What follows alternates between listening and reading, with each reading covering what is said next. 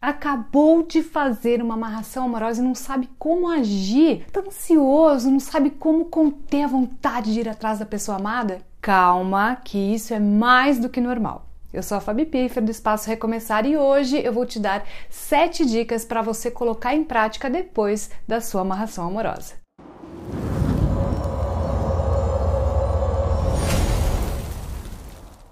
Então vamos lá. A primeira dica é: não conte a ninguém sobre o trabalho. Por mais que seja uma amiga próxima, um familiar, é um trabalho movido à energia espiritual e qualquer energia contrária que surja no meio do caminho, por menor que seja, irá atrapalhar.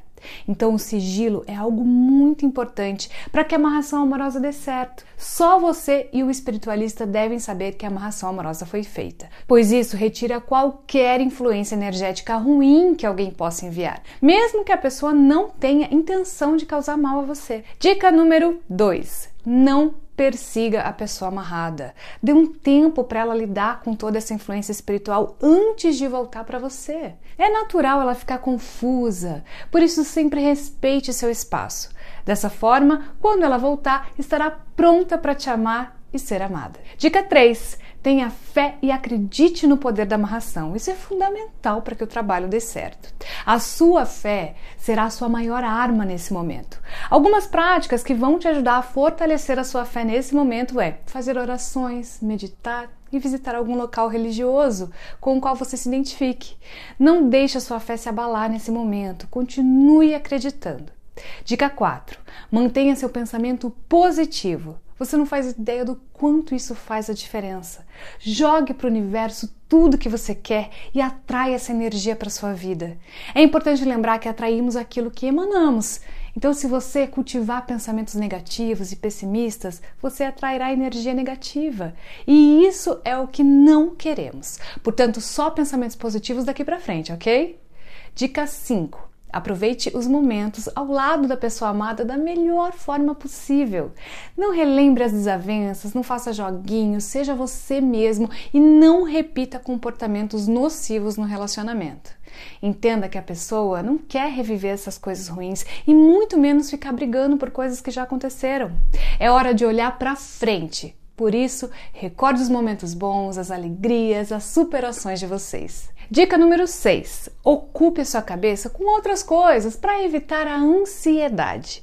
Procure atividades para relaxar, faça coisas que te dão prazer e trabalhe o amor próprio e o autocuidado. É importante fazer essas coisas para se distrair, pois a ansiedade é um dos fatores mais prejudiciais para uma amarração amorosa.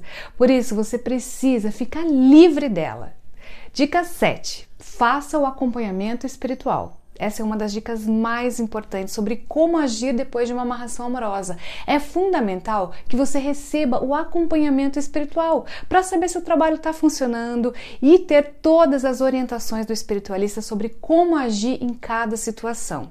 Para quem realizou o trabalho aqui no Espaço Recomeçar, a boa notícia é que o espiritualista Maicon Paiva dá todo o suporte depois do trabalho com esclarecimento de dúvidas e com todas as orientações de como agir, tá bom? Se você fez o seu trabalho com outro espiritualista, saiba que você também pode entrar em contato com o Maicon através do WhatsApp que está na descrição do vídeo e fazer a sua consulta espiritual para saber se a amarração amorosa está funcionando. E eu convido você a conhecer também o site do Espaço Recomeçar. Lá você encontra muitos conteúdos sobre espiritualidade e relacionamentos, além de depoimentos e de informações sobre os trabalhos espirituais. Vou deixar o link para você acessar o nosso site na descrição do vídeo também. E se gostou do vídeo, clique em gostei, se inscreva aqui no canal, aproveite para conferir esse vídeo que eu vou deixar nos cards para saber os cinco erros graves de quem faz uma amarração amorosa.